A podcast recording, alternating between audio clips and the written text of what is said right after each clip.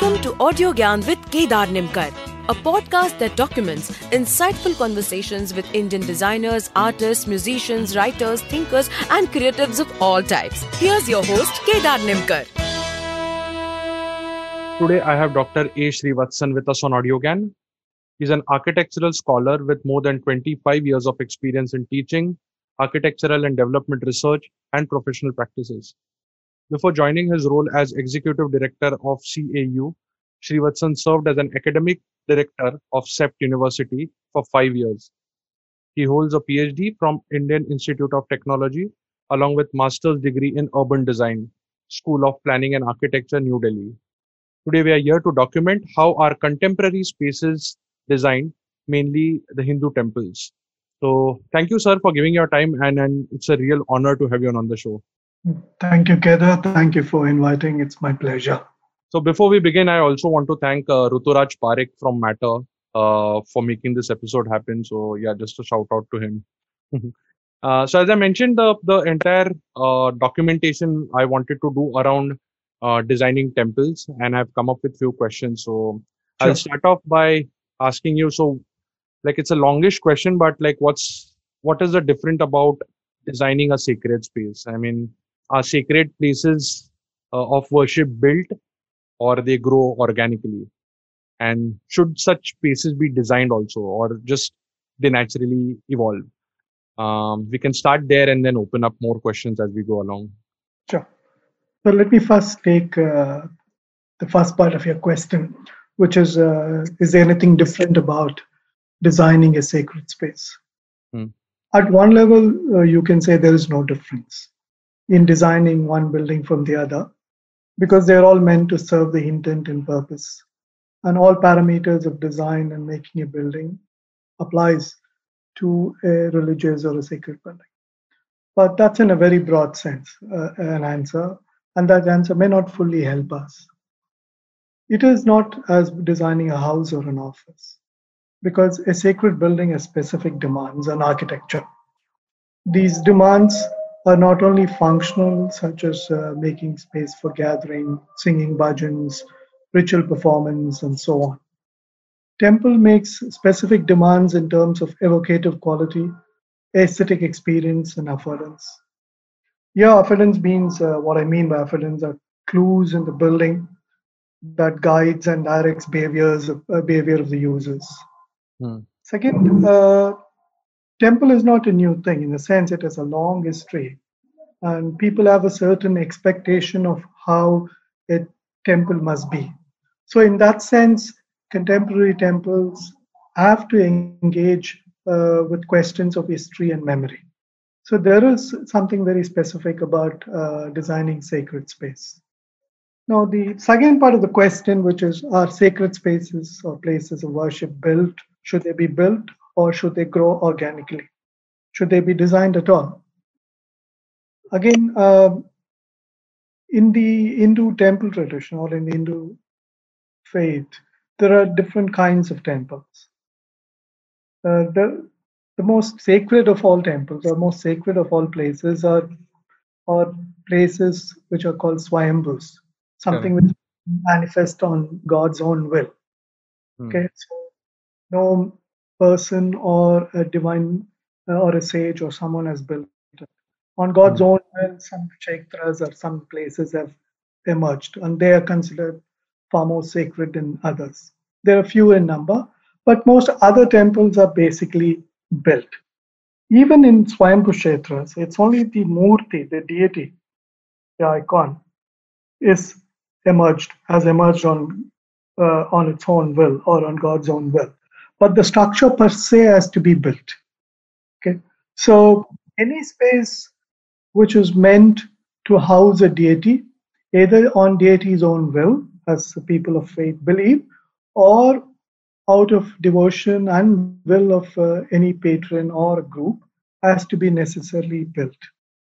Whether it is to be built by an architect, uh, either a traditional one or a contemporary one, whether a community can build it in their own way, there are very many ways of uh, building temples. And uh, at the bottom, the bottom line is all places built with devotion and the purpose of worship are considered sacred. Mm-hmm. Interesting. So uh, I'm just curious to understand that uh, although it was designed by a social architect Sankaracharya, uh, these uh, there are these series of temples which are in the same longitude, I believe. So uh, is there any significance with respect to the place itself? Uh, I understand the Swayambhu part of it, but um, are there any other dimensions while picking up a place when it's man-made?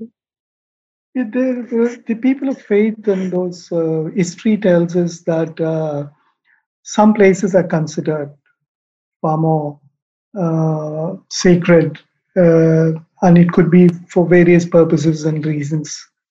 For example, when the river turns up north and flows, that's where most of the Kumbh sites are, and that's considered sacred because you normally don't see it. So it's going up north, uh, Evan, and things like that or in a place like Srirangam in south, which is an island formed by two rivers or a branch of one main river, and the main river itself uh, suddenly produces uh, an imagery of uh, the celestial abode of Vishnu surrounded by water. So uh, people read uh, something significant about it. So there are various sites where people read uh, or think or believe has special significance. Now, this is a very interesting conversation Hmm. whether the place itself possesses those special significance or people are reading those sort of si- significance. Okay, Hmm. so that is a, a fundamental uh, mm, sort of a conversation. Some believe people read, some believe actually the site speaks. It's, it's a matter of faith. Correct, correct. yeah, and then these uh, are these sacred spaces uh, like public spaces because typically when there is like gathering, when there is uh, Hmm. people coming in, so how how or are they different or how like if there are if there's a degree of difference, so what what degree is it? See, theoretically, all temples are public spaces uh, Hmm. as places of public gathering, and it's open to everyone uh, to come and worship. But the reality on the ground, they are not public spaces. See, for Oh. example, historically, we know the Trivandrum temple Uh, was among the first to throw open temples for various castes, and that only in 1936 in Vaikom, another place in Kerala, it was a struggle to get the streets around the temple open for people. We know Gandhi accepted to inaugurate the Birla Mandir in Delhi in 1939 on a condition that it will be open to everyone, including Dalits for worship. Okay, so there are still temples even now which deny entry to Dalits or women in some cases non-hindus cannot enter or maybe go beyond a point so in that sense temples are not truly sarvajanic as uh, we expect it to be or they should be in my opinion Hmm. uh, they are places of worship open to people but some of them have restrictions Hmm. That's A- it. And, and sorry, go ahead. Uh, sorry I, there's another point how we Uh, can also discuss this from a legal perspective whether it's a private property or a public property Correct. correct. Just before that, uh, one quick question. Uh, like to to make these spaces prohibited for certain type of people or certain uh, uh, castes or sector sects of people. What sort of provisions were done? And these were, I'm like obviously it's man-made, but uh, they were like roads only which were blocked, or the entrances were blocked, or uh, within the architecture itself there were some changes done. Um, not really. The architecture itself didn't have blocks. The basically these prohibitions are very social prohibitions, so which are far more powerful. The upper caste having complete control on lower caste, or men having far more uh, control on women, uh, is uh, the most effective of uh, restriction. Architecturally speaking, there were no devices, so to speak. Hmm. So it was after a long struggle, uh, people gained access. In some temples, for some, for example, in very large temples in Sri Rangam, we know for some time people could not even enter the fifth enclosure. Then they entered and they could go only up to the third enclosure, and further they couldn't go. So it's a period of uh, it, it, it's over a long period of struggle. People have gained access to temples. Mm-hmm. And the reason why I was asking this because you mentioned about Gandhi opening up uh, or making a rule or making a like a condition to do that. So it was mainly from a entry standpoint, right? But Correct. he couldn't really uh, control the the power and the social dynamics of it. Absolutely not. He couldn't. Yeah. Yeah. And uh, mm, and for very long time, that was in 1930s, but still the struggle continues. For instance, one of the major struggles in contemporary temples in Tamil Nadu has been whether the Dalits could become priests or not. Hmm. So the uh, the local, the state government, DMK in particular, have been trying to uh, get the Dalits to become priests. That's not uh, fully yet realized. Yeah. yeah. so what is what is the relation between sacredness and architecture? Okay. See, uh, uh, there are two major views on this. Okay. and let me first uh, explain that not necessarily from architecture, but from understanding of what sacred is or how sacred manifests. Okay. Hmm. Now, there is a group of thinkers, uh, scholars, practitioners, believers, think that sacred is already present in this universe, in this world. Okay. It's there. It's it's there. It's given. Okay. So Hmm. it's it's present. All you need to do is just find that. Okay. Find that or somehow manifest it through a certain kind of forms and procedures. Yeah. This is one group, okay? So there is nothing you can do about it. It's there. You all your journey is all about discovering. it. Yeah. Uncover the clouds of ignorance, eh, Yeah. to put it in a Vedantic sense. Yeah. So then there is another group who thinks sacred is is something that we construct culturally. We hold what is important and sacred to us. And these notions and the method in which we access sacred experience uh, changes with times.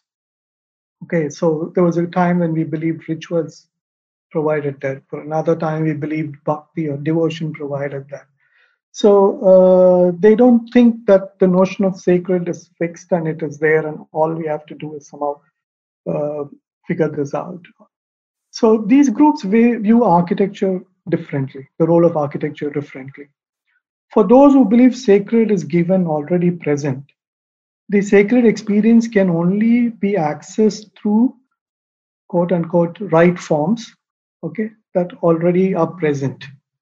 They believe sacred will and can manifest only through suitable or appropriate architectural forms, either as we have already seen them or as it is prescribed in the text. To them, the knowledge as to how to build comes first and the experience later. And most people who believe this most often uh, will only prefer what is uh, broadly called the traditional architecture, or traditional temple architecture. To them, that's the most suitable form Hmm. to the other temple, to other group rather, uh, who think sacred or God's uh, karunya, benevolence, or saulabhya as the Vaishnavites would call it, which is essentially in God's uh, great uh, love for humanity. Uh, the sacred experience is accessible in any form that is either possible, desirable, or affordable. So for some, for group who take that viewpoint, many forms can bring in that sacred experience. And if you read the great stories of the Bhakti tradition, you have uh, you have uh, Kusela on one end, and you have uh, a Tamil Saivite saint called Pusala, who competed with the local king in constructing temple. The only difference was Pusala built the entire temple in his heart, while the god, uh, king was building, the Pallava king was building a grand temple, and eventually the god chose to reside in Pusala's temple. So there is a there is a long tradition which believes that uh, sacred experience is accessible in any which form. There is no perfect. So this is from two groups which look at uh, look at sacred. But within architecture, broadly speaking, not necessarily only with architecture, generally, uh, there are two views again. Okay, particularly if you see the contemporary perspective. One group of architects think that architecture has no autonomy. It's always subservient to social and cultural conditions. Hmm. And they believe it plays only an instrumental role. So, such architects will create sacred temples based on what the society and culture thinks architecture play, play uh, what role it can play.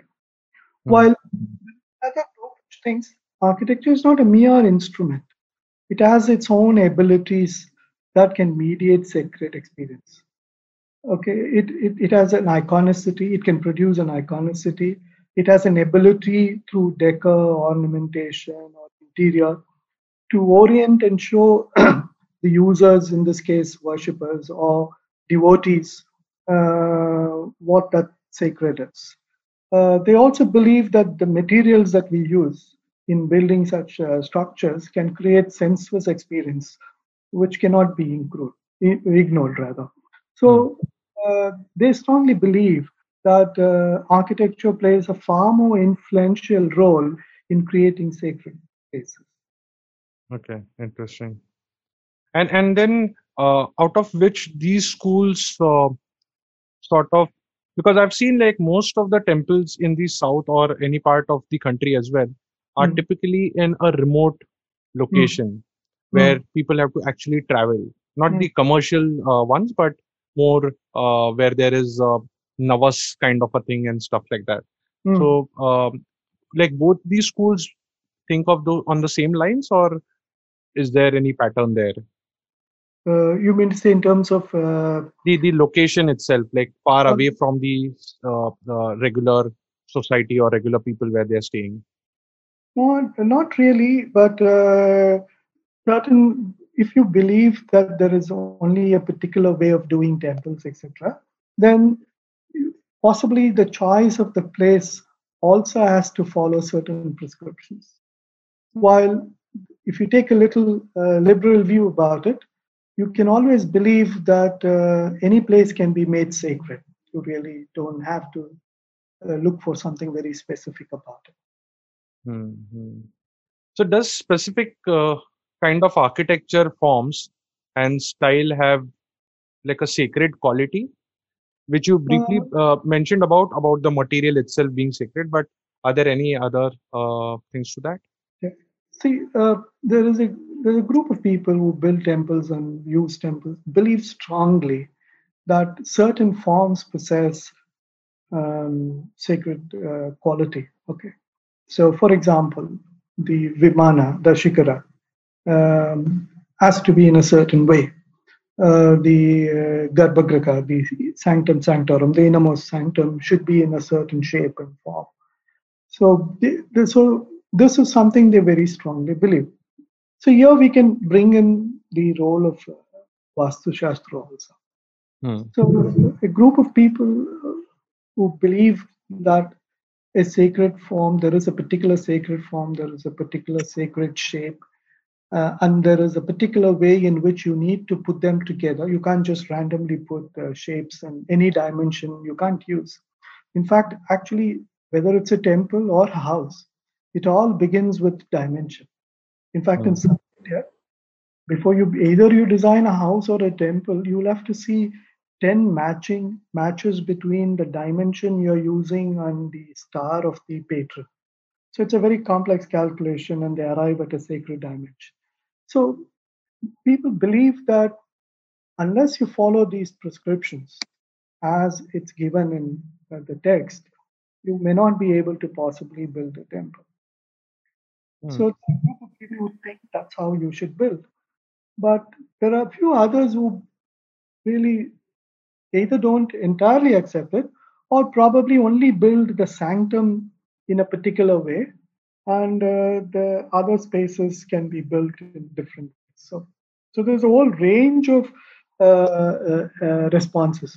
But in terms of materials, there is a very interesting history. You see, uh, the most preferred, uh, according to traditional texts and agamas and all that, is not stone as we now think as the best, most Oh. durable, sought after, and even expensive material. But the most preferred material is wood. then followed uh, by stucco, brick, and stucco, and stone comes later. In fact, some archaeologists think stone was actually a taboo because it was mostly, at least I'm, I'm more familiar with the South Indian history. So stone was associated with the funerary rites, you know, and uh, for long it was not used. But much later, post uh, 6th, 7th century, stone became a preferred material. Same goes with the deities, murtis also. So the material has uh, have changed, and currently, uh, for various reasons, concrete is the most common material in construction. Hmm. And and this uh, pattern of uh, wood being predominantly used and bricks and then stone uh, was it pan India or is it uh, select to a particular geography where wood is abundant or where stones are more, uh, those kind of things? At least in South India, this was the most preferred. Hmm. But some of the Agamic text origin is all in, in North, in Kashmir and others. So I guess uh, it would have had a wide prevalence. But certainly contingency is also important. But stones doesn't necessarily mean one granite stone. So you could probably use uh, mm. limestones and so on. Yeah. Actually, looking at the the crowd there, I think stone makes more sense. yeah. Uh, and so what like you mentioned about vastu shastra also if you can tell like what role does it play i, I was particularly interested about uh, with the with the dome kind of a structure with the the conical shapes which are peculiar to temples is there something uh, which like you have any insights there uh, See, the uh, lots of work has been done on the traditional temples. Plenty of work has happened. In fact, uh, temple architectural history has been the most uh, fascinating and most written uh, history here. So a lot of people have done some excellent stuff, work here. Uh, so what it appears is the architecture of the uh, Shikara or Vimana, as it's called in South, or the Gopura, the entrance gateway in the entrance, have uh, evolved over a period of time. Uh, there are different theories as to where it originated from. Some say it's coming from some funerary structure, some say it's coming from art and what. Whatever it is, architects have been constant, uh, consistently over centuries uh, or maybe even thousands of years, have constantly innovated on the temple designs.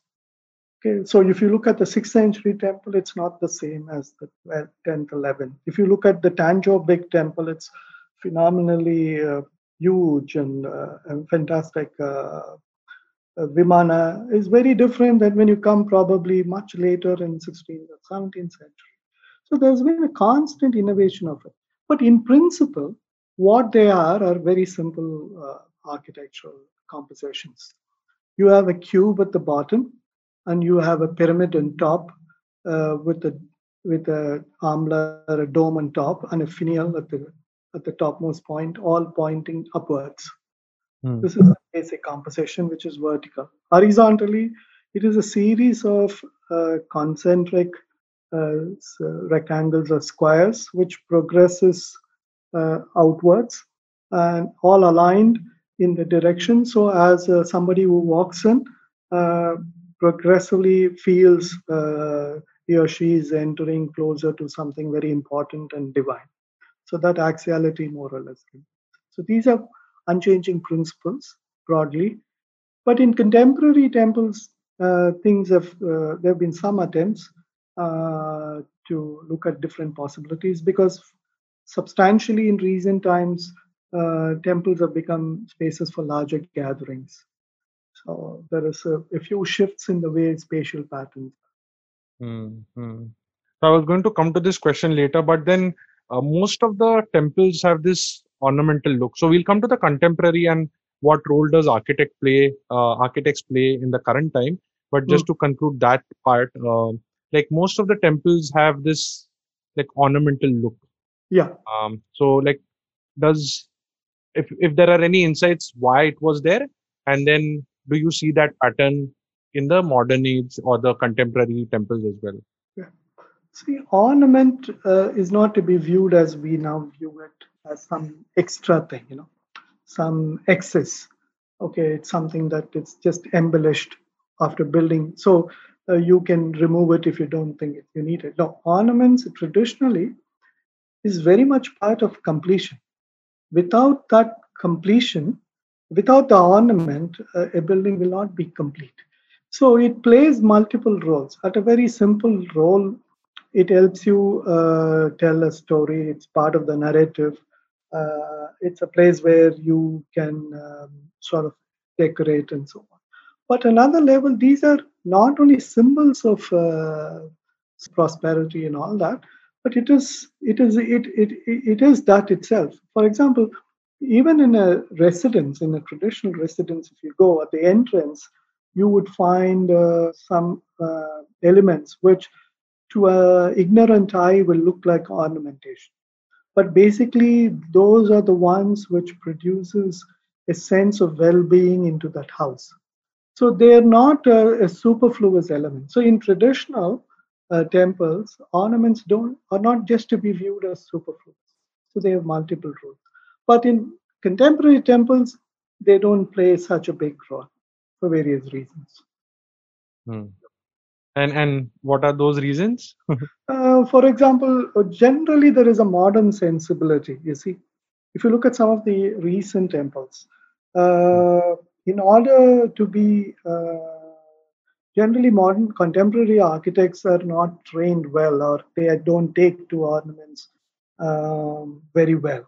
They're partly also ignorant, so they're also not well trained, and their modern sensibility uh, doesn't allow look at figurative arts. So they would not mind using historic fonts, but uh, figurative art uh, they're very uncomfortable with. So that's one reason. The second reason is, uh, which is also the notion of superfluous comes from economics. So it's very expensive. You can't these days. I mean, you really have to spend a lot of money and uh, artisans to be used and so on.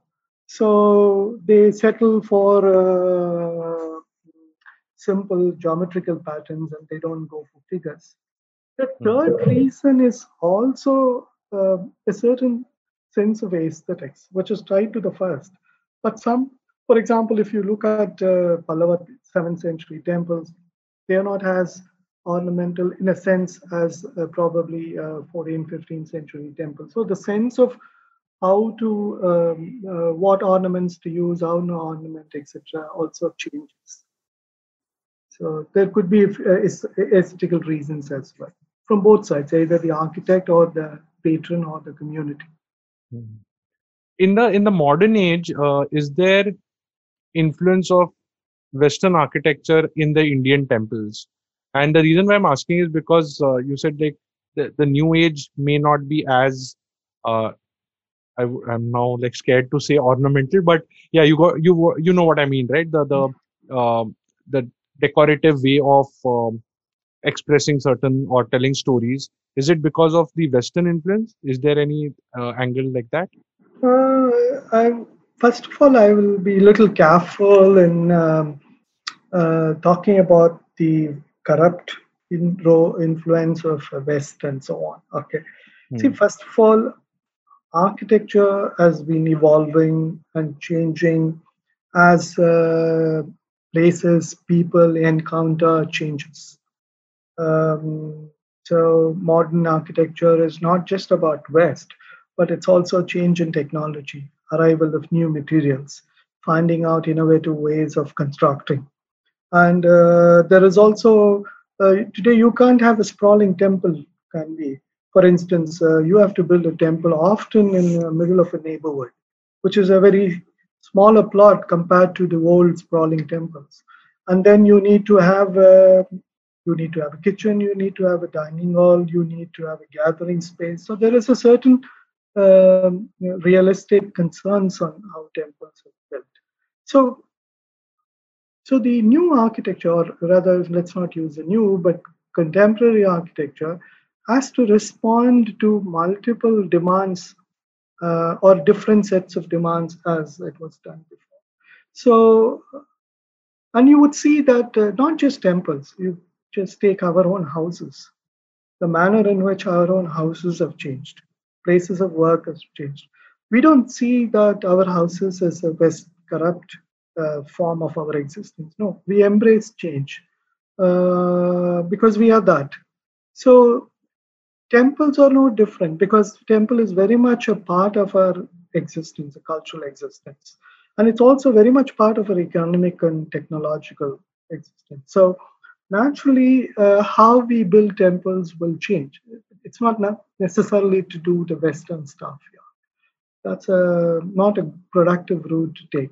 But if we primarily see architecture as a product or an outcome of uh, the social and economic conditions, of course, in this case, technological conditions, so temples cannot be an exemption. Mm-hmm. In the modern day, uh, like what role does architect play in designing or building temples? Because uh, if if the sthapatis or the sompuras or uh, these uh, stupas also, I believe, uh, are like traditional architects. Are like, I mean, what sort of expertise do they bring, um, and and do you need like a modern architect? See, in my personal experience, I've designed a couple of temples, and uh, two of them have been built. Of course, I didn't stay through the project. But right from the beginning, in my case, uh, I wanted to work with the uh, Sthapatis because certain forms of knowledge are not accessible to me. I, in both cases, my clients were ISKCON. So ISKCON, as you would know, is, uh, is, is a sort of a liberal version of the tradition. Okay, mm-hmm. so there is no caste and there is no race, etc. But they also follow strong devotional tradition. So the temple also is a combination of that, some traditional elements and some contemporary elements. So, how do you access traditional forms of knowledge? As a contemporary architect, I have no clue about it. I've not been trained. Whatever I've learned, I've learned it through my own personal research, etc., and my own interest uh, that I've learned. So, for me, when I have to build a temple and where we have decided to combine both uh, aspects, uh, the traditional and the contemporary, the access to the traditional knowledge is only possible through Sthapati. For example, how do you fix a sacred dimension? I have no idea. So I need to work with Sthapatis. Okay, then I need to introduce certain, I won't say ornament, but I need to infuse my design with symbols that represent well-being within the folds of faith. Then again, I am not uh, equipped to know that. What I am equipped to do and what I bring to the table is here uh, is now it's like a design problem to solve. I have a fixed site. I have multiple demands. For example, this was just about three grounds or something, four grounds of site. Then you need to have a dining hall, you need to have a large kitchen, then you need to have some space to sell books, and you need to have a large gathering space. So you bring in your expertise as you would probably solve a spatial problem and uh, you organize spaces in a more contemporary fashion. And two, uh, as a contemporary architect, I can set the directions for structural expression and so on. And in my case, since I had some familiarity with the tradition as well, so I could think about uh, ways of combining that. But there are certain things which only a traditional architect can do, either a Sthapati or a Sompura. This is where we have both of us working, contemporary architect and sthapatis. There are a few places where there are no sthapatis, or there are places where there are no uh, architects either. So depends on the project. Yeah, I remember uh, I had done an audio audiogram with uh, Uday Athavankar, and mm-hmm. he said in the uh, professor from IDC, and mm-hmm. he was saying that um, in in like certain um, slum areas of Bombay, Mm-hmm. Uh, the entire house is supposed to be, I mean, like the biggest concern while they uh, engaged in that activity of redevelopment and like redesigning those spaces mm-hmm. uh, was more mostly to understand can can I fix hygiene, can mm-hmm. I fix uh, the water supply and stuff like that.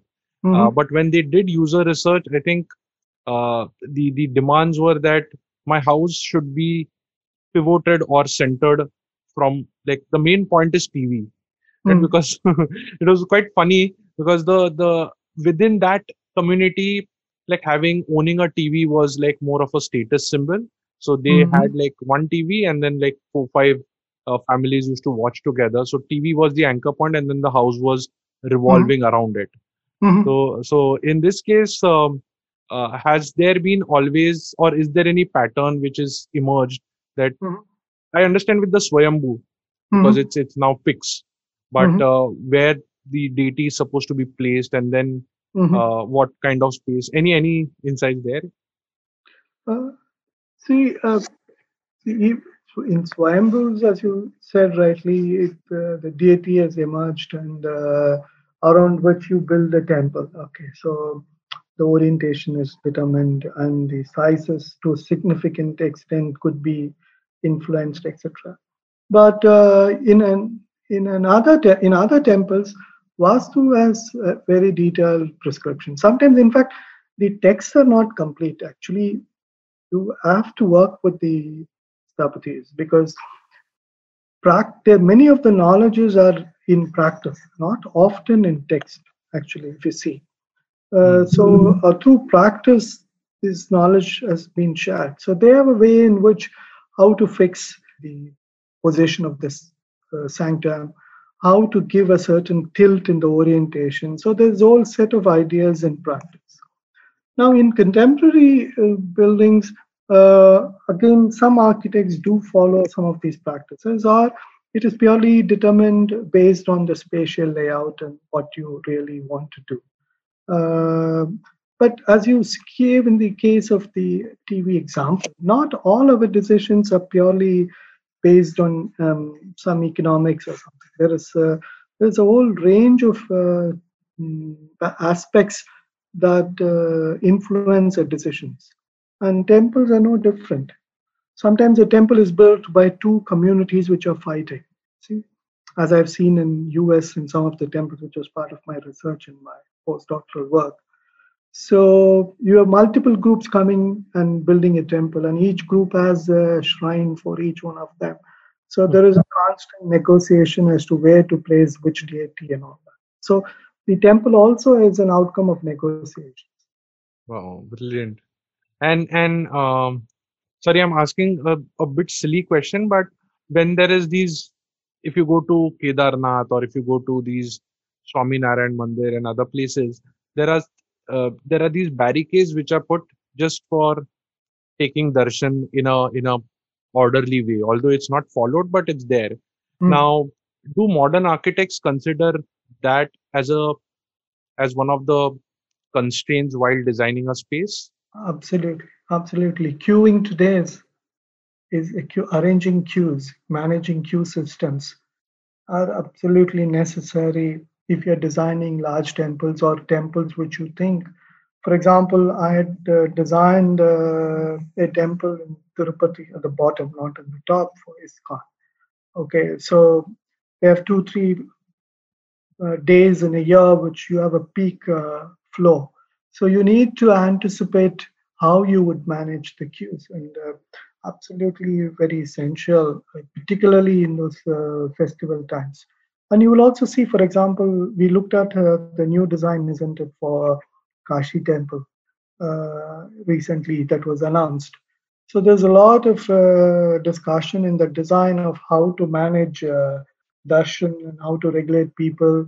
These days, issue of security has come in, and after this pandemic, even how to regulate uh, distance will also be part of it. hmm It's it's quite interesting to look at that aspect as well. Hmm. So, um, if you can give like, I mean, this is like a second last question which I have is Yeah. that um, like then what are if you can take any example of how these all this learnings or all these uh, interesting insights were have culminated into like a new modern age temple you can like take any example or maybe you can uh, if you have uh, any uh, idea about the ram mandir which is being built Yeah, see, uh, yeah. I have uh, see in, a, in a, one of the recent books that I co-edited with my friends uh, Hmm. on contemporary temples, published by Marg last year. So I have an essay there where I've looked at at least about eight to nine temples built in recent times. Okay, and each architect has uh, adopted different strategies because their concerns, their clientele, or their community uh, in which they're operating has changed. For instance, if you take uh, Sameep Padora's design for a Shiv temple in Vadeshwar, Yeah. you would find that it's basically a shikara and the garbhagriha fused into one monolith structure without any ornamentation. And it has a very contemporary looking porch or entrance at the front. And unlike a traditional temple where the top is more or less closed, he sort of opens it out for sunlight to come in. But uh, of course, it's a very small temple, but it looks quite uh, appealing because it sits beautifully in a landscape. And I'm told, and I saw pictures that uh, local citizens have also embraced it. But in a very contrasting manner, one of his new temples in Andhra somewhere, I forget the location, which he has designed, is very different. So what he has done is he's taken a traditional South Indian temple and built it into series of steps going into the landscape. People can sort of sit and use that. So this is absolutely a different strategies. Uh, the another important, uh, another interesting temple that I have seen is again closer to Hyderabad in a place called Venachat, designed by a very young architect uh, by name Sai Krishna. So he has done, he has to taken long size bricks and turned it around to do a very abstract shikara, which is beautiful. The colors are lovely. And uh, what he has done, it's a very interesting an important design move, I think, is because see, normally in a when you design a temple, the boundary wall has to be solid and big because how you separate this sacred space from the not so sacred space. Okay, so within the boundary is the sacred space. Hmm. So what he has done here is he has perforated that boundary. Normally you don't do that. He has perforated that boundary and looks like a jali, so you could see the temple inside, and as well as you could see a lovely huge tree outside where the village people gather. So he's establishing the temple as some kind of an extended social space as much as it is a religious space. It's, I think it's a very interesting and a very important innovation because now you're defining, redefining the temple's role architecturally. So I find a series of such uh, very interesting um, changes that are occurring. Uh, not many contemporary architects uh, do this, these projects, but I'm sure hopefully in days to come you'll see far more examples. Hmm, sure, sure. And you have any insights about the Ram Mandir? Okay, the Ram Mandir is a is a entirely a very unique, specific uh, problem. See, Hmm. because here, uh, in one sense, to me, the architecture is a bit disappointing. I, I saw the pictures and models, and I've read a few articles on it. One, because uh, uh, even uh, as a temple design, see, it is struggling uh, with the idea to make some sense uh, with the new role of this temple as a national temple. It's no more just an Ram temple in Ayodhya. So you would see uh, styles of various regions fused there. You'll have the South Indian in the first row, and then you'll have the uh, Eastern architecture, and then the final one is more North Indian. So it's a kind of um, mix of uh, different styles, and there is a compulsion there because there the agenda of the temple design is to one constitute the larger national uh, group of Hindus. So it's appealing to different regions. Two, its problem is it has to look as old as it could because it's on that grounds uh, the temple has emerged. So uh, they really uh, uh, uh, not uh, done much there. I mean, I haven't. Uh, I mean, I would love to go and see after it's completed. So what I'm saying is that since it has two compels two compulsions, one to constitute an appeal to a larger national level uh, uh, imagined or uh, uh, uh, organized Hindu group, it tries to fuse all kinds of architectural style. So see that. Okay. Two, and sec- two uh, I'm just saying is that it cannot appear anywhere new in any sense of the word uh, because it's all built on the premise that it's a very ancient site. So one of its main agenda is to look as old as it could. So they would be very even happy if it gets a sort of a old look quickly. So in that sense, there's nothing new or inspiring in that. Second, it's a problematic site. You cannot uh, always uh, or erase the existence of uh, all this contestation and fight. So it's going to be it, it, it's a difficult site. It's a difficult Hmm. site, and uh, I'm not so impressed with the design. Correct. And also, there's like a strong political part of it that everything has to be sort of optics driven and output driven than the Yeah, it actual content. Yeah, it is a it's a it's a more a political project than a religious project. You know, it's not. Yeah. Uh, it, it appears a religious structure, but it's a political statement, and uh, so uh, so it's not really uh, even if you were to evaluate if you were to ignore the politics, which is very difficult. If you were to, and if you were to look at it as there's, I Hmm. think much better could be done. hmm Cool. I think uh, I'll end by asking you, like, how do you envision sacred spaces or or temples of the future? I think it will be as varied as uh, different user groups and communities that we will have, and we'll continue to have. Because what we are increasingly witnessing, despite whatever the political agenda is to homogenize temple users and temple worshippers, which I personally I, I disagree and I oppose.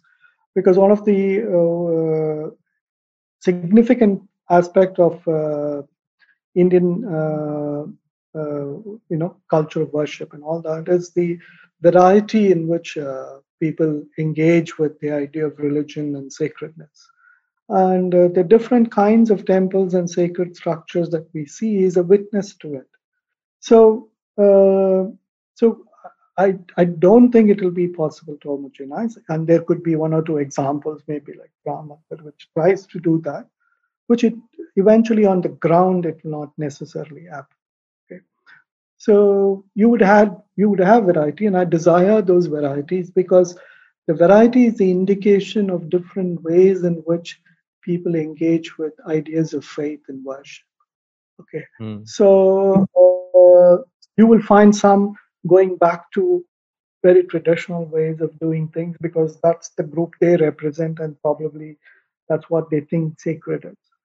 But what excites me and what I desire to look personally, because not only just because I'm a contemporary architect, but I'm also an historian in a sense that I've seen over thousands of years temple designs have have, uh, uh, have changed, evolved, and always figured out what how to represent sacredness, how to make it far more accessible to people, how to bring in, make it more inclusive, uh, all people, no caste, no gender discrimination. So, what will be the new kind of architecture that will state this? Because, in my opinion, traditional architecture cannot do that because it's uh, it is embedded in certain notions about caste and gender. So, we need to find a different language, uh, both uh, from social perspective, but also as a design solution uh, to meet not only different demands that are made in temple, but also ways in which we can make such sacred experience uh, accessible. And I strongly believe that uh, the designers they have the capability and will find uh, different ways of doing it. So I look forward to a future where there are many varieties of temples, and in particular, I look at how contemporary architects are far more sensitively, creatively, and sort of culturally, politically sensitively designing temples. Great, great, great. And for a person like me, uh, who's half uh, in faith and half in uh, modernity, uh, I think with so many gods and goddesses, uh, we are bound to like reach diversity itself. So it won't be homogeneous. Yeah. Yeah. Cool. I think this is a good note to end. Uh, thanks a lot, sir, for uh, giving your time, and it was really wonderful talking to you. And yeah, got to learn a lot, uh, document some good stuff with respect to temple architecture. So thanks a lot. Thank you, Kedar. It was a pleasure talking to you. And uh, thanks for having me in your podcast. Okay, thank you. That's it. And that's it from today's Gyan session. Catch us on iTunes, Saavn, Stitcher, or any podcasting app you use. Do rate us on iTunes and follow us on Twitter, Facebook, and Instagram. Stay tuned for more Gyan on audiogyan.com. Till then, bye.